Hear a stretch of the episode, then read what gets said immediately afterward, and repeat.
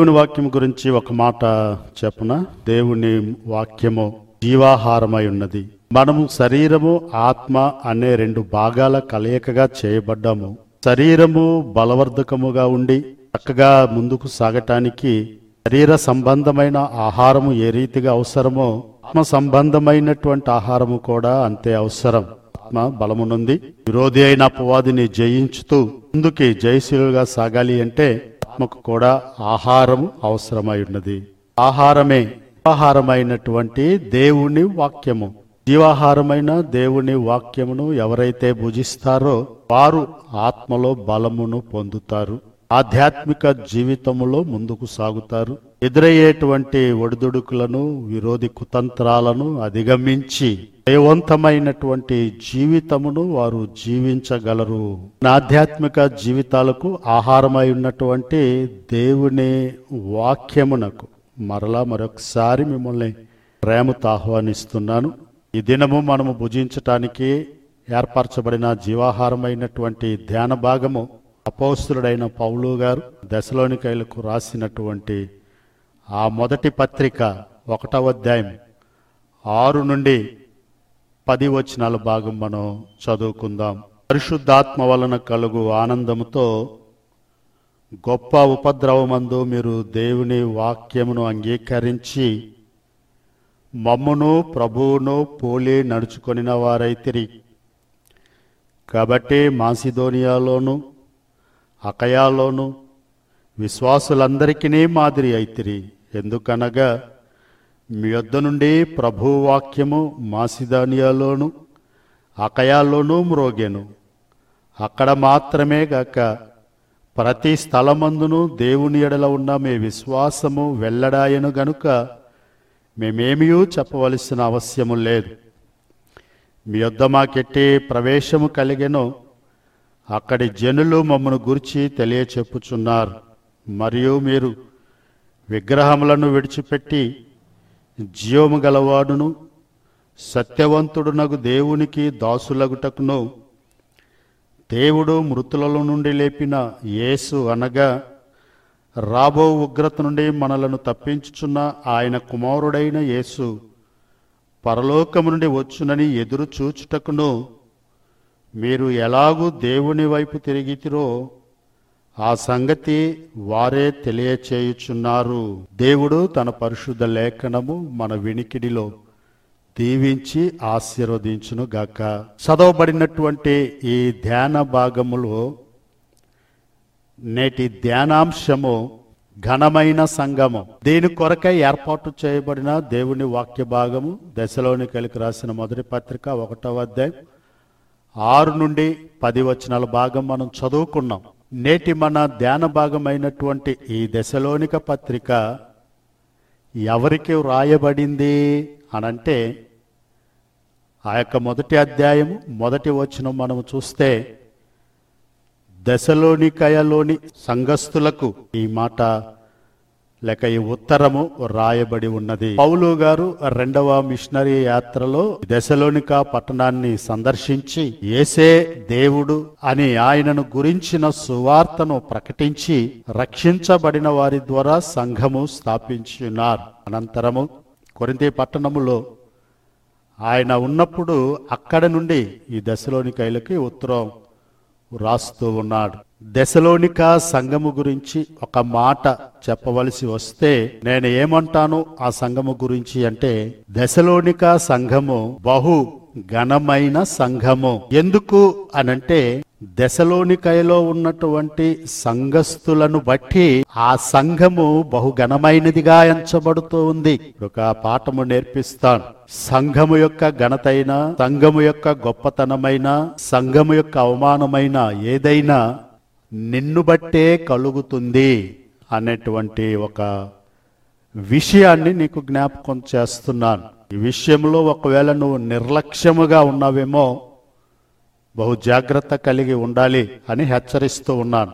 అందుకే గలతీ పత్రికలో మనం చూస్తాం ఒకటవ అధ్యాయము ఇరవై నాలుగో వచనములో అపోసిన పౌలు గారంటారు నన్ను బట్టియే వారు దేవుని మహిమపరిచిరి. అవును నిన్ను బట్టి దేవునికి కానీ సంఘమునకు కానీ దేవుని వాక్యమునకు కానీ ఆత్మ సంబంధమైన ఏ విషయానికైనా సరే ఘనత రావలసిన ఉన్నది మహిమ రావలసి ఉన్నది. కానీ రోమపత్రిక రెండవ అధ్యాయము ఇరవై నాలుగో వచనములో మనము చూస్తాము మిమ్మును బట్టియే కదా నా నామము అన్యజనుల మధ్య దూషించబడుతూ ఉన్నది. ఏమవుతుంది దేవుని నామము? దూషించబడుతూ ఉన్నది అవమానించబడుతూ ఉన్నది ఎగతాళి చేయబడుతూ ఉన్నది. ఎందుకొరకు?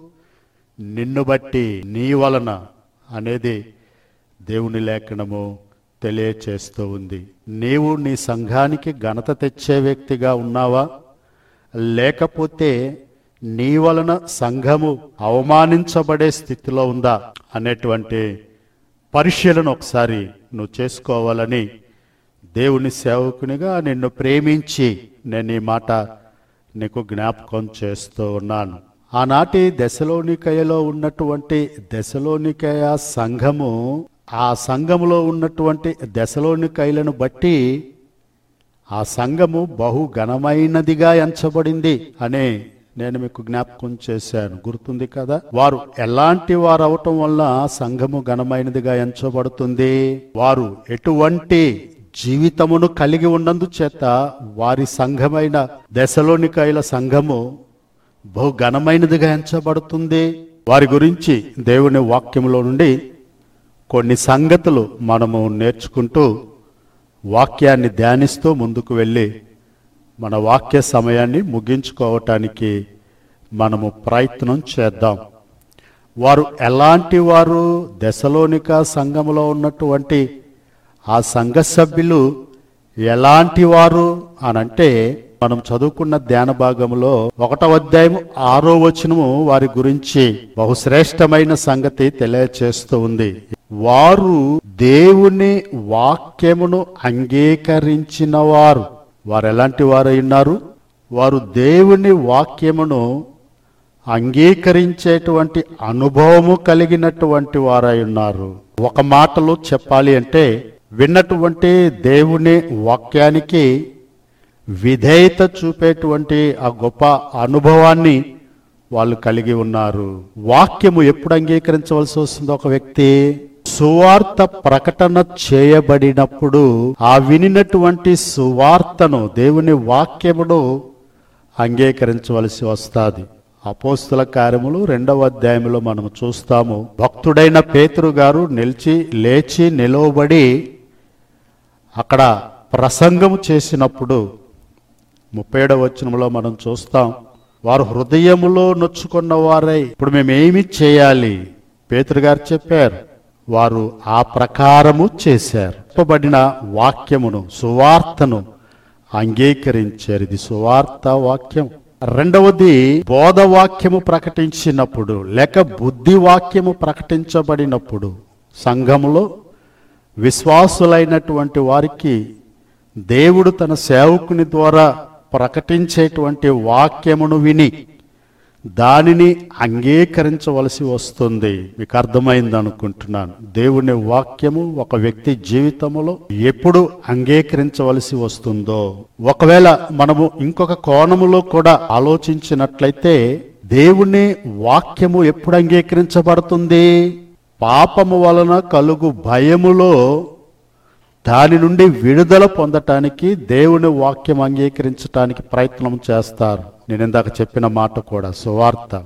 పాపము మీద దేవుడు కుమరించబోయేటువంటి ఉగ్రత ఇది అని ప్రకటించబడినప్పుడు ఆ పాపం వల్ల కలిగిన భయంలో దేవుని వాక్యాన్ని అంగీకరించ అంగీకరిస్తారు. లేక దేవుని వాక్యము అంగీకరించబడుతుంది. దేవుని భయము ఉన్నప్పుడు చాలా మంది జీవితాల్లో దేవుని భయమును కలిగి ఉంటారు. దేవుని పట్ల భయము కలిగిన వ్యక్తులు దేవుడు ప్రకటించిన సెలవిచ్చిన బోధించినటువంటి వాక్యమును అంగీకరిస్తారు. ఎప్పుడైతే తాము వినుచున్నటువంటి వాక్యము మనుషులది కాదు మనుషులు ప్రకటిస్తున్నది కాదు ఇది దేవునిది దేవుడే మన కొరకు తెలియచేశాడు ఆ గొర్రెల కాపరులాగా ప్రభు పుట్టిన ఆ క్రిస్మస్ సందర్భంలో ఆ లోకాసు వార్తలో మత్తయి వార్తలో మనం చదువుకుంటాం ప్రభు మనకు తెలియచేసి ఉన్నాడు అనే గ్రహింపు ఎవరి జీవితంలో అయితే ఉంటుందో వారు దేవుని వాక్యాన్ని అంగీకరిస్తారు. ఇక్కడ దశలోనిక సంఘస్థులు ఎటువంటి వారు అనుకున్నాం? దేవుని వాక్యమును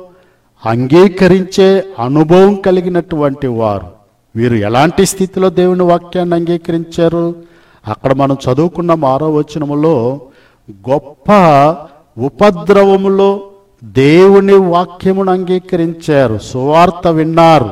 ఏసే దేవుడు. పౌలు గారు చెప్పినటువంటి ఆ సువార్త విని దేవునిని అంగీకరించారు. వారు ఎదుర్కొన్నటువంటి ఉపద్రవం ఏమిటి రెండవ అధ్యాయం చూస్తే పద్నాలుగు నుంచి పదహారు వచనాలు చూస్తే పౌలు గారు ప్రకటిస్తున్నటువంటి ఆ సువార్త ప్రకటన సమయములో యూదులైన వారు కొందరు వాక్యమునకు ఆటంకం కలిగించి అంగీకరిస్తున్నటువంటి వారిని సంహరిస్తూ లేక బాధ పెడుతూ ఉన్న ఆ అటువంటి సమయంలో వారు దేవుని వాక్యమును అంగీకరించినటువంటి సంఘస్థులు. అటువంటి పరిస్థితుల్లో యేసుక్రీస్తు ప్రభువుని అంగీకరించి ఆయన ఎందు నిలిచి ఉన్నటువంటి వారు వీరు.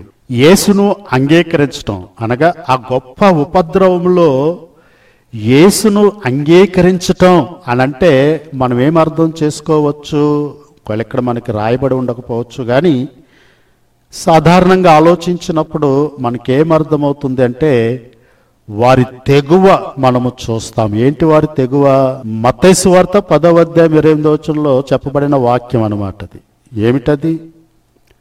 దేహమును చంపువానికి భయపడకూడదు. ఒకవేళ యేసు ప్రభువుని అంగీకరిస్తే వారు మనల్ని చంపుతారేమో మన దేహము పోతుంది. అంతే కదా? అనేటువంటి తెగువతో వారు యేసుక్రీస్తు ప్రభువుని అంగీకరించడం మనం చూస్తూ ఉన్నాం. రెండవది దేవుని వాక్యం అనే తలం. ఎప్పుడైతే యేసుప్రభువుని నమ్మి రక్షణ పొంది సంఘంలోనికి వచ్చారో అనంతరము రెండవ అధ్యాయం పదమూడవ వచనము చూస్తే పౌలు శీలలు అక్కడ చెబుతూ ఉన్నటువంటి ఆ మాటలు దేవుని మాటలు అవి దేవునివి మనుషులవి కాదు అనేటువంటి తలంపుతో వారు ఆ మాటలను అంగీకరించటం మొదలు పెట్టారు చూసారా దేవుని వాక్యం పట్ల ఎంత చక్కని అవగాహన దేవుని పట్ల దేవుని వాక్యం పట్ల వారికి ఉన్నటువంటి ఈ చక్కని అవగాహన వారిని దేవుని వాక్యం అంగీకరించేటట్లు చేసింది. పరిస్థితి ఏదైనప్పటికీ అటువంటి వారు ఆ సంఘములో ఉండటం వల్ల ఆ సంఘము బహుఘనమైనదిగా ఎంచబడుతూ ఉంది. దేవుని వాక్యమును అంగీకరించటంలో నీ అనుభవం ఏమిటి? వ్యక్తిగతంగా దేవుడు సువార్తను ప్రకటించినప్పుడు తన సేవకుల ద్వారా దేవుడు తన వాక్యమును ప్రకటించినప్పుడు సేవకుల ద్వారా అంగీకరించేటువంటి అనుభవం దశలోని కైలకు వలె దేవుని వాక్యమును అంగీకరించేటువంటి అనుభవమును కలిగి ఉన్నావా? ఒకవేళ దేవుని వాక్యాన్ని త్రోసివేస్తుంటే ఏమవుతో తెలుసా? అపోస్తుల కార్యములు పదమూడవ అధ్యాయం నలభై ఆరో వచనం చెప్తుంది ఎవరైతే దేవుని వాక్యమును త్రోసివేస్తారో సువార్త విని రక్షించబడకుండా బోధ విని విధేయత చూపకుండా ఎవరైతే దేవుని వాక్యమును త్రోసివేస్తా ఉంటారో వారు తమని తాము నిత్య జీవమునకు అపాత్రులుగా ఎంచు ఎంచబడుతూ ఉన్నారు. నిత్య జీవము మనిషి పొందాలి. దేవుని ఆశ. అందుకే నిత్య జీవాన్ని వాగ్దానముగా మనకు అనుగ్రహించారు. ఆ నిత్య జీవం పొందాలి అనంటే ఏం చేయాలి ఇక్కడ ప్రకారము? దేవుని వాక్యమును అంగీకరించటం నేర్చుకోవాలి. పాపములో ఉన్నవారు దేవుని వాక్యమును అంగీకరిస్తే మరణము నుండి జీవములోనికి ప్రవేశిస్తారు. జీవంలోనికి వచ్చిన వారు తమ ఆధ్యాత్మిక జీవితంలో దేవుని వాక్యాన్ని విని అంగీకరించటం నేర్చుకున్నప్పుడు వారు జీవిస్తూ ఉంటారు. జీవిస్తూ ఉంటారు. అప్పుడే నిత్య జీవములోనికి వారు ప్రవేశించగలరు. దశలోనిక సంఘస్థుల వలె దేవుని వాక్యాన్ని అంగీకరించే అనుభవమా అనేది లేక యూదుల వలె దేవుని వాక్యాన్ని త్రోసివేసిన అనుభవమా? నిన్ను బట్టియే నీ సంఘము ఘనమైనదిగా ఎంచబడుతుంది గొప్పదిగా ఎంచబడుతుంది అవమానకరమైనదిగా కూడా ఎంచబడుతుంది. నువ్వు ఎలాంటి స్థితిలో ఉన్నావు ఆలోచించుకోమని సేవకునిగా నేను నీకు హెచ్చరిస్తూ ఉన్నాను జ్ఞాపకం చేస్తూ ఉన్నాను. రండి దశలోనిక సంఘంలో ఉన్నటువంటి సంఘ సభ్యులు ఎలాంటి వారు? రెండవది మొదటి అధ్యాయంలోనే ఆరో వచనం మనకి ఇలాగూ చెబుతూ ఉన్నది. ఏమని? సెలోనిక సంఘ సభ్యులు పోలి నడిచే అనుభవము కలిగినటువంటి వారు. వీరు ఎలాంటి వారు? పోలి అంటే అదే రీతిగా జీవించేటువంటి అనుభవమును కలిగి ఉన్నటువంటి వారు. వీరు ఎవరిని పోలి నడిచారు? లేఖనాలు చెప్తూ ఉన్నాయి. ఒకటో అధ్యాయం ఆరో వచనంలో మనం చూస్తే ప్రభువును పోలి నడిచిన వారు సేవకులను పోలి నడిచినటువంటి వారు. అలాగే రెండవ అధ్యాయము పద్నాలుగో వచనము చూస్తే పద్నాలుగు పదిహేను వచనాలు చూస్తే ప్రభువు సంఘములను పోలి నడిచినటువంటి వారు. దశలోనిక సంఘస్థులలో ఉన్నటువంటి ఆ గొప్ప అనుభవం ఏమిటి అంటే వారు రక్షించబడిన తరువాత తమను రక్షించినటువంటి యేసుక్రీస్తు ప్రభువుని పోలి అలాగున జీవించటం వారు మొదలు పెట్టారు ఎంత గొప్ప అనుభవం. ఈ రోజుల్లో మన జీవితాల్ని పరిశీలన చేస్తే ఎక్కడ వేసావంటే వేసిన చోటే ఉన్నాను. ఏ విధమైనటువంటి అభివృద్ధి లేనటువంటి స్థితి ఎదుగుదల లేని స్థితి ఒక్క అనుభవము కూడా స్వతంత్రించుకోలేనటువంటి స్థితిలో మనం ఉంటూ ఉన్నాం. దశలోనిక సంఘం బహు ఘనమైనదిగా ఎంచబడటానికి కారణం ఏమిటి అంటే ఆ సంఘ సభ్యులైనటువంటి ఆ దశలోనిక ఇల్లు వారు రక్షించబడిన తరువాత తమ రక్షకుని ఆయన నోటి ద్వారా వెలువడినటువంటి ఆయన వాక్యమును ఆయన తరపున పరిచర్య చేసేటువంటి ఆయన సేవకులను వారు పోలి నడవటం మనం చూస్తూ ఉన్నాం. పోలి నడుచుకోవటం అంటే అర్థం ఏమిటి? మనము వ్యక్తుల జీవితాల్ని చూచినప్పుడు అలాగునే చేయటం అనేది లేక అలాగునే నడవటం అనేది లేక అలాగునే జీవించటం అనేది పోలి నడవటం. పోలి నడవటం అనేది సహజమైనటువంటి లక్షణం. కోతి పిల్ల పుడుతుంది కోతికి అది అచ్చం కోతి వలె గంతులేస్తుంది. కోతి వలె బ్రతుకుద్ది. ఎందుకు? అది సహజమైనటువంటి గుణము. మరి దేవుని నమ్మిన వారు కూడా దేవుని పోలి నడుచుటనే సహజత్వాన్ని కలిగి ఉన్న ఉండాలి. ఆ అనుభవాన్ని దశలోని కైలు కలిగి ఉన్నారు. అందుకనే వారి సంఘము బహు ఘనమైన సంఘముగా ఎంచబడుతూ ఉన్నది. మనం ఎవరిని పోలి నడుస్తున్నాం? ప్రభువుని ర- నమ్ముకున్నాం లేక ప్రభువును రక్షకునిగా అంగీకరించాము అని చెబుతున్నాము. కానీ మన పోలిక లేక మనం ఎవరిని అను అనుసరిస్తున్నాం మనం ఎవరిని వలె జీవిస్తున్నాం ఒకసారి పరిశీలన చేసుకోవాలి మనం. జాగ్రత్తగా గమనించండి. ఈ దశలోని కైలు ప్రభువుని సేవకులను సంఘమును పోలి నడుచుకున్నటువంటి వారు. ఎంత గొప్ప అనుభవం.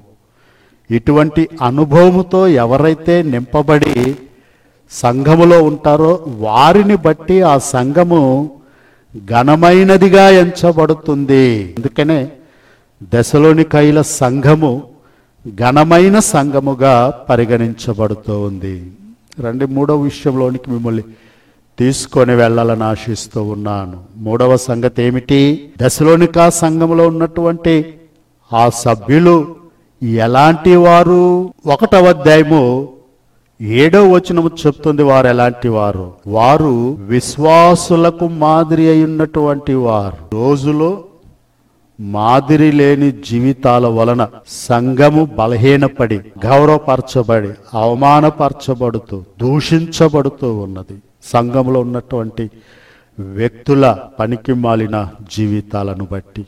కానీ వీరి జీవితాన్ని మనం చూసినప్పుడు వీరు విశ్వాసులకు మాదిరి అయి ఉన్నారు. మామూలు కాదు. విశ్వాసులు. వాళ్ళు విశ్వాసులే. అదే సమయంలో తోటి విశ్వాసులందరికీ మాదిరికరమైనటువంటి ఆ సభ్యులుగా కనపడుతూ ఉన్నారు. క్రీస్తు నందు జీవించున్నవారు ఎలా జీవించాలో కనుపరిచే జీవన విధానం వారు కలిగి ఉన్నారు. అందుకే వారు అందరికి విశ్వాసులందరికీ మాదిరిగా కనపడుతూ ఉన్నారు. ఏ విషయాల్లో వారు మాదిరిని కలిగి ఉండొచ్చు. పౌలు గారి వాక్యాన్ని బట్టి మనం ఆలోచిస్తే తిమోతికి రాస్తూ మొదటి పత్రిక నాలుగవ అధ్యాయము పదకొండు పన్నెండు వచనాల్లో పౌలు గారు చెప్తారు తిమోతి నువ్వు విశ్వాసులకు మాదిరిగా ఉండు. ఏ విషయంలో మాటల్లో మన మాట ఎలా ఉండాలో. ఇతరులు నీ మాటను వినినప్పుడు దానిని అంగీకరించి అనుసరించేవారుగా.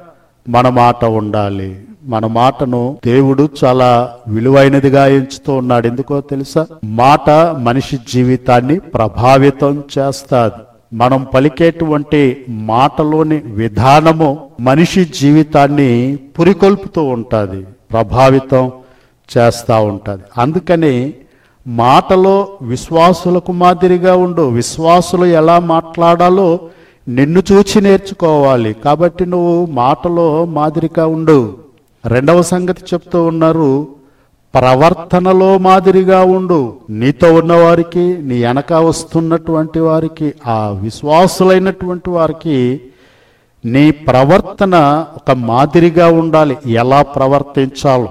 దేవుని మందిరములో ఎలా ప్రవర్తించాలో మందిరము వెలుపట ఎలా ప్రవర్తించాలో సమాజం నుండి వెళ్ళిన తరువాత ఎలా ప్రవర్తించాలో ప్రవర్తనకు నువ్వు ఒక మాదిరిగా ఉండాలి అని పౌలు గారు తిమోతిని హెచ్చరిస్తూ ఉన్నారు. అంతేకాదు ఇంకా చూసుకుంటే ప్రేమలో మాదిరిని కనుపరచాలి. ఎలా ప్రేమించాలో దేవుణ్ణి ఎలా ప్రేమించాలో పొరుగువారిని ఎలా ప్రేమించాలో నువ్వు ఒక మాదిరి నువ్వు ఒక నమూనాగా ఉండాలి. విశ్వాసములో విశ్వాస జీవితములో ఎలా ముందుకు సాగాలో నీ విశ్వాస జీవితాన్ని చూచిన వారు ప్రోత్సహించబడాలి. కాబట్టి నువ్వు మాదిరిగా ఉండు. అంతేకాదు పవిత్రతలో నువ్వు మాదిరిని కనుపరచాలి. నిన్ను చూచిన వారు నీ పరిశుద్ధ జీవితమును చూచిన వారు ఆ పరిశుద్ధతలోనికి రావటానికి వారి మనసులో ప్రేరేపించబడి ప్రోత్సహించబడి ప్రభావితం చేయబడి ఉండాలి. కనుక ఈ విషయాలలో నీవు విశ్వాసులకు మాదిరిగా ఉండు అని అపోసరైన పౌలు గారు తిమోతిని హెచ్చరిస్తూ ఉన్నారు.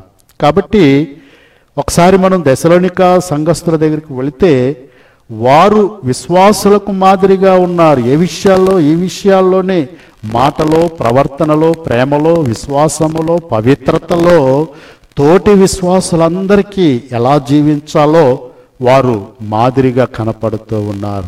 నేనేమంటాను ఇక్కడంటే ఈ విషయాలను తెలుసుకోవటానికి గ్రంథాలు పరిశీలించి చదివి తెలుసుకోవలసిన అవసరం లేకుండానే విశ్వాసివైన నీవు ఒక సబ్జెక్టుగా ఒక మాదిరిగా నువ్వు ఉంటే అనేకులు ఈ విషయాన్ని అనుసరిస్తారు వెంబడిస్తారు గ్రహిస్తారు అనుసరిస్తారు వెంబడిస్తారు. అందుచేత ఆ దశలోనిక సంఘస్థులు ఎలాంటి వారు అనంటే విశ్వాసులకు మాదిరి అయినటువంటి వారు.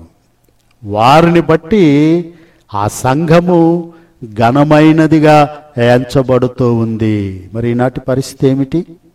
ఒకసారి ఆలోచన చేస్తే నిన్ను బట్టి నీ మాదిరి లేని జీవితాన్ని బట్టి అనేక మంది సంఘానికి ప్రభువుకి ప్రార్థన జీవితానికి విశ్వాసానికి దూరమైపోతూ ఉన్నారు. పరిశుద్ధతను కోల్పోతూ ఉన్నారు. ప్రేమ లేని ప్రేమరహిత స్థితిలోనికి వెళ్ళిపోతున్నారు. కారణం నీ జీవితాన్ని వారు చూచినప్పుడు.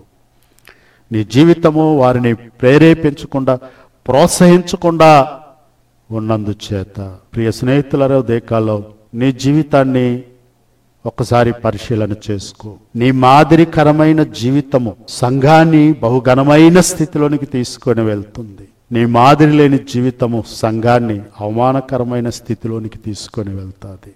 నిన్ను బట్టే ఇది జరగాలి. నిన్ను బట్టి నీ సంఘము ఘనమైనదిగా ఎంచబడాలా? లేక నిన్ను బట్టి నీ సంఘము దూషించబడాలా? ఒకసారి ఆలోచించుకో. నాలుగవ సంగతిలోకి మిమ్మల్ని తీసుకొని వెళ్తూ ఉన్నాను. దశలోనిక పట్టణంలో ఉన్నటువంటి ఆ సంఘ సభ్యులు దశలోనికాయలు ఎలాంటి వారు అనంటే ఒకటవ అధ్యాయము ఎనిమిదో వచనం చెప్తుంది వారి గురించి. ఏమని? వారిని బట్టి దేవుని వాక్యము అకయాల్లోను మాసిదోనియాల్లోను ప్రబలింది.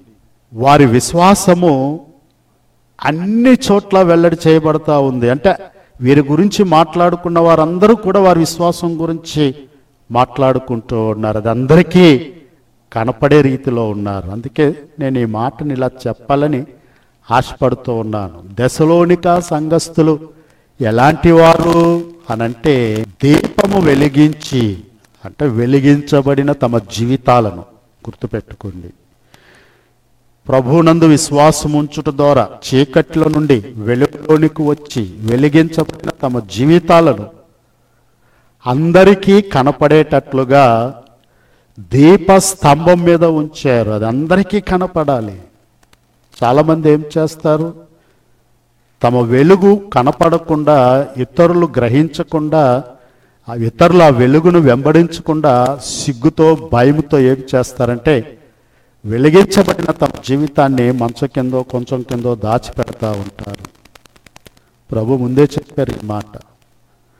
దీపము వెలిగించి ప్రతివాడు అందరికీ కనపడటానికి దీపస్తంభం మీద పెడతాడు.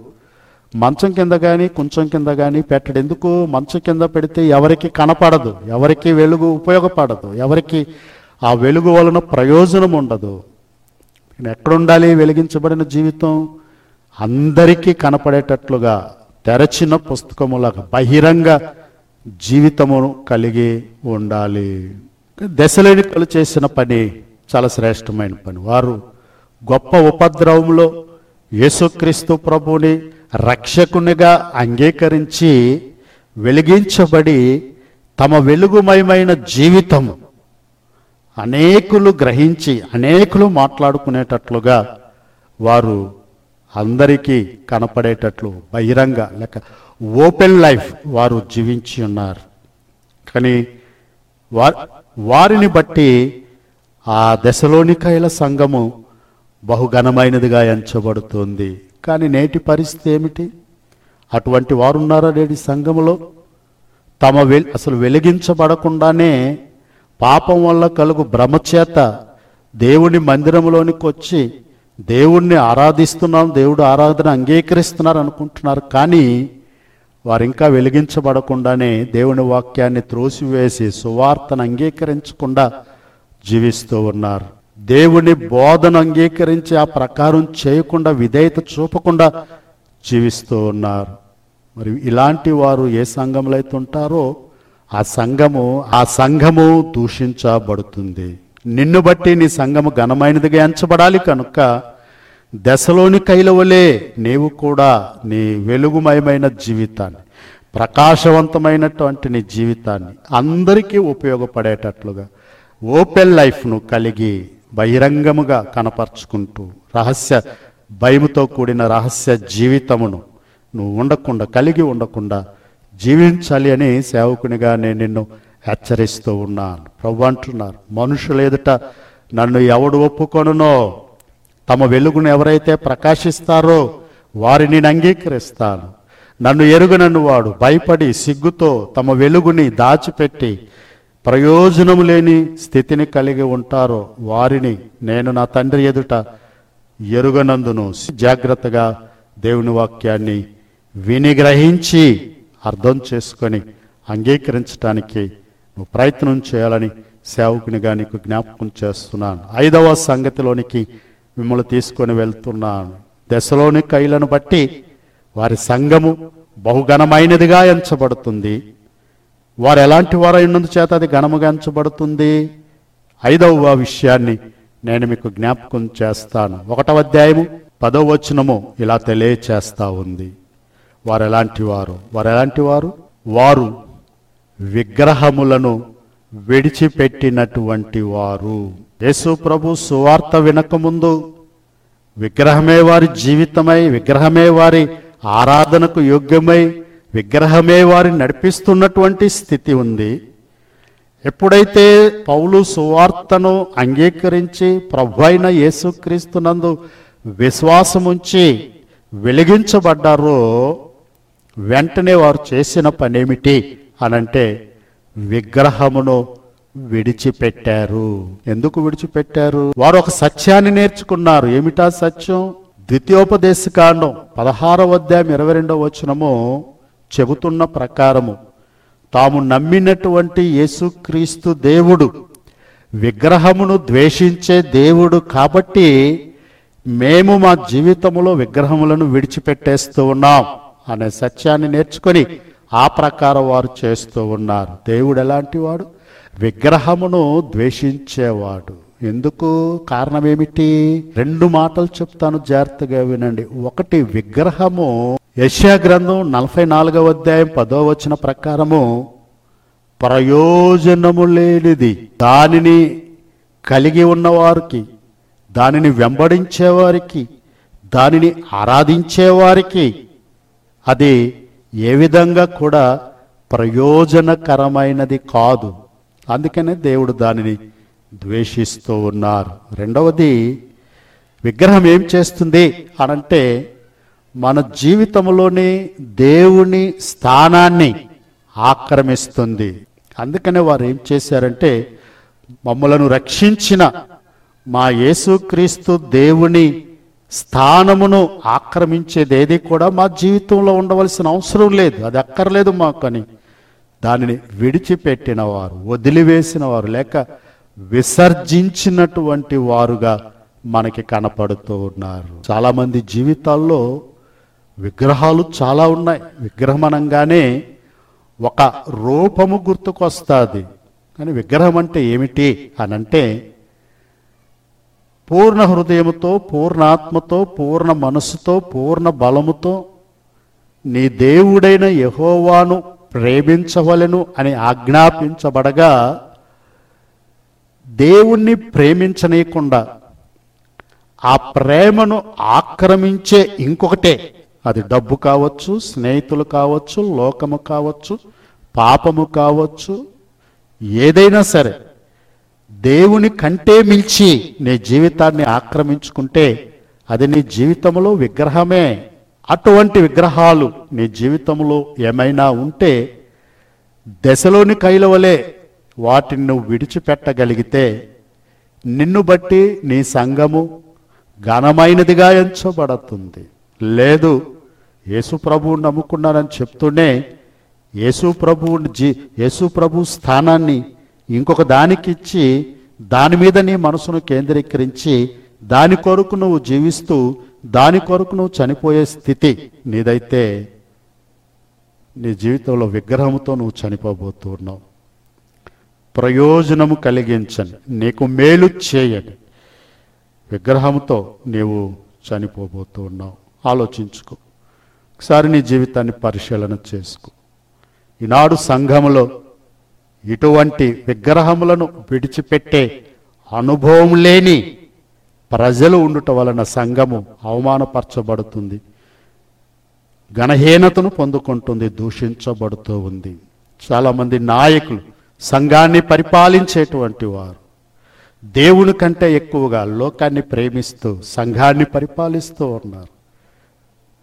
తాగుబోతులుగా వ్యభిచారులుగా దొంగలుగా ఉంటూ కూడా సంఘాల్ని పరిపాలిస్తూ ఉన్నారు.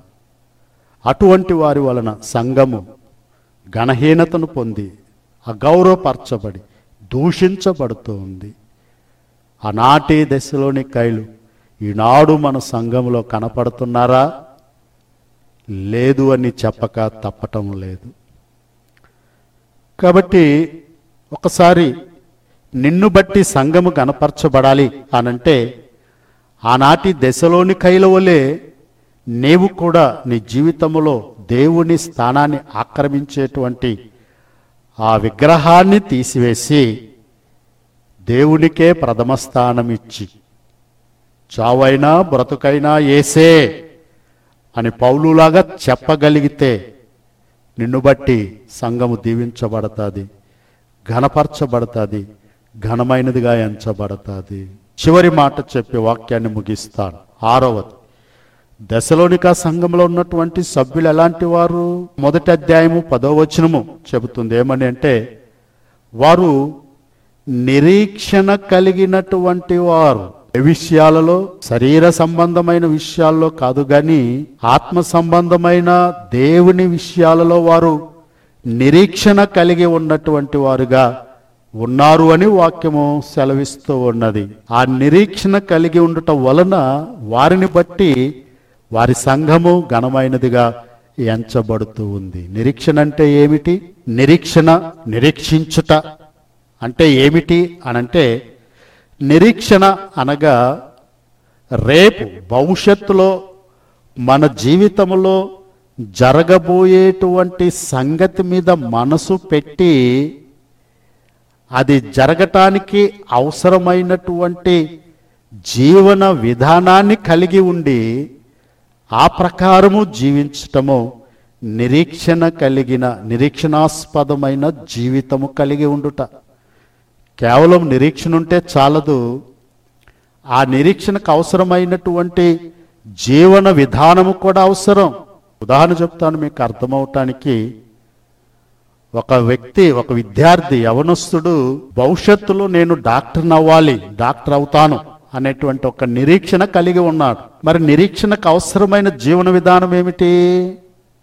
ఇంట్లో కూర్చుంటే నిద్రపోతే సమయాన్ని వ్యర్థం చేస్తే డాక్టర్ అవుతాడా?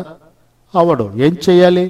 కష్టపడి చదవాలి సమయాన్ని సద్వినియోగం చేసుకోవాలి అవకాశాలు వినియోగించుకుంటూ ప్రతి పరీక్షలో విజయం సాధిస్తూ ముందుకు వెళ్తేనే ఒకరోజు అతను డాక్టర్గా పరిగణించబడతాడు. నిరీక్షణ ఫలిస్తుంది.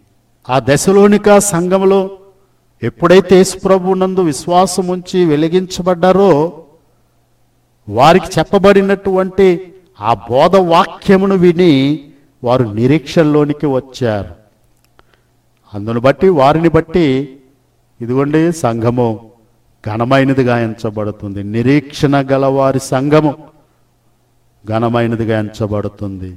కానీ నేటి సంఘము యొక్క దుస్థితి ఏమిటి అంటే నిరీక్షణ లేని దౌర్భాగ్యుల వలె ఈ రోజు ఉన్నామా? ఈ రోజే.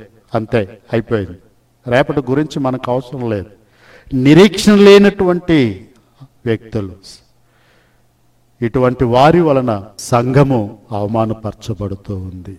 నిరీక్షించటం అనే అనుభవాన్ని నువ్వు కలిగి ఉంటే నిన్ను బట్టి సంఘము ఆ యొక్క ఘనమైనదిగా ఎంచబడుతుంది. నిరీక్షణ లేని వారి జీవితం ఎలా ఉంటుంది? ఇదిగోండి నేను చెప్పాను కదా ఆ ఏం జరగబోతుంది మనకేం తెలుసు అని ఆ నిరీక్షణకు అవసరమైనటువంటి ఆ జీవన విధానానికి వ్యతిరేకమైన విరుద్ధమైనటువంటి జీవన విధానం కలిగి ఉంటారు. సమయాన్ని వ్యర్థం చేస్తారు. వచ్చిన అవకాశాలు దుర్వినియోగం చేసుకుంటారు. ప్రభు వస్తారు. ఏంటి? మన జీవితంలో జరగబోయే భవిష్యత్తు మన భవిష్యత్తు ఏంటి? లేక మన నిరీక్షణ ఏంటి? ఆయన తిరిగి వస్తారు. మన డ్రీమ్ ప్రాజెక్ట్. ప్రభు తిరిగి వస్తారు. ఆయనతో మనం ఉంటాము. ఆయన తీర్పు తీర్చే అధికారం మనకి ఇస్తారు ఆయన ఆనందంలో మనం పాలిభాగస్సులు అవుతాం ఇవన్నీ మన జీవితంలో నెరవేర్చబడాలంటే ఈ నిరీక్షణ మన జీవితంలో ఫలించాలి అనంటే దానికి అనుగుణమైన జీవన విధానాన్ని నువ్వు కలిగి ఉండాలి. అప్పుడే నిన్ను బట్టి సంఘము ఘనమైనదిగా ఎంచబడతాది. లేకపోతే అటు జాగ్రత్త గమనించండి. నేను వాక్యాన్ని ముగించటానికి సమీపించి ఉన్నాను. ఈ పరిశుద్ధినమందు పరిశుద్ధాత్మ దేవుడు తన ప్రేమ ప్రత్యక్షతను మరొకసారి మన ఎడలు కనపరుస్తున్నారు. ఎలాగా? ఆనాటి దశలోనిక సంఘము ఘనమైనదిగా ఉండటానికి కారణం ఆ సంఘంలో ఉన్నటువంటి దశలోనికైలే ఈనాడు కూడా నేను సంపాదించిన నా సంఘము అలా ఘనమైనదిగా ఉండాలి అంటే నిన్ను బట్టి జరగాలి నీ వలన జరగాలి. కాబట్టి ఒకసారి నీ జీవితాన్ని పరిశీలించుకోమని పరిశుద్ధాత్మ దేవుని స్వరము నేను హెచ్చరిస్తూ ఉంది. ఎలాంటి వారుంటే ఆనాటి దశలోనిక సంఘం వలె ఈనాటి సంఘం ఉంటుంది. ఆరు విషయాలు మనము చెప్పుకున్నాం.